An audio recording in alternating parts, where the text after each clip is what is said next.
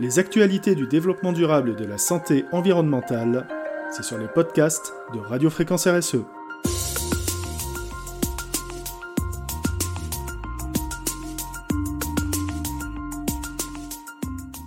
Une superbactérie résistante aux antibiotiques, les articles ménagers dans le collimateur des chercheurs. Alors, comment se présente le problème? Par la présence dans les égouts des articles ménagers qui sont jetés sans précaution alors qu'ils contiennent du triclosan susceptible de favoriser des résistances aux antibiotiques. Ainsi, vous ignorez peut-être que le savon et le dentifrice que vous utilisez quotidiennement peuvent contenir du triclosan chimique ennemi des bactéries qui visent nos dents ou nos mains. Jusque-là, pas de problème.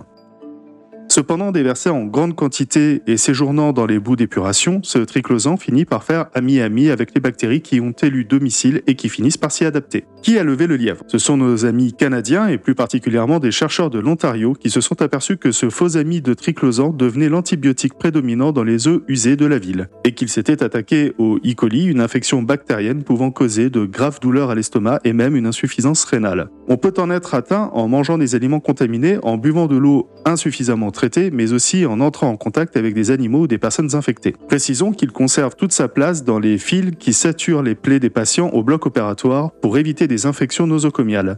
Mais pour ce qui est des dentifrices, déodorants, aliments, savons, il est à proscrire absolument. Où est le problème?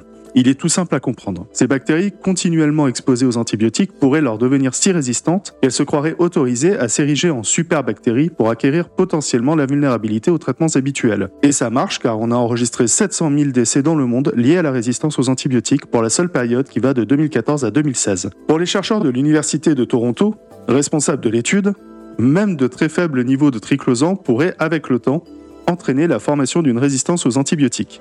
Et de préciser, puisqu'il y a tellement d'antibiotiques différents dans les bouts d'épuration, nous avons été surpris de constater que la majorité de l'activité antibactérienne des bouts pouvait être directement liée au triclosan seul, et de conclure sur la nécessité de mettre en place une plus grande réglementation de l'utilisation du produit chimique dans les produits ménagers et cosmétiques, à l'instar de la Food and Drug Administration des États-Unis. En effet, en 2016 et 2017, cette vigilante administration US a interdit l'utilisation du triclosan dans les savons liquides antibactériens et les antiseptiques topiques dans les établissements de soins de santé. Mesure sans doute sanitaire, mais qui doit être généralisée et amplifiée. D'ailleurs, conscients du danger, certains fabricants ont décidé d'arrêter d'utiliser ce néfaste triclosan. C'est ainsi que de nombreuses marques de dentifrice ne l'utilisent plus du tout. En revanche, certains pays, comme le Royaume-Uni et la France, n'ont pas renoncé à son utilisation et l'emploient toujours dans certains produits, tels que les bouteilles de désinfectant pour les mains devenues tellement populaires depuis l'apparition du Covid-19, les dentifrices et les déodorants. Une politique vigilante vous doit donc s'imposer pour éviter l'achat et l'usage au quotidien des produits contenant ce composant.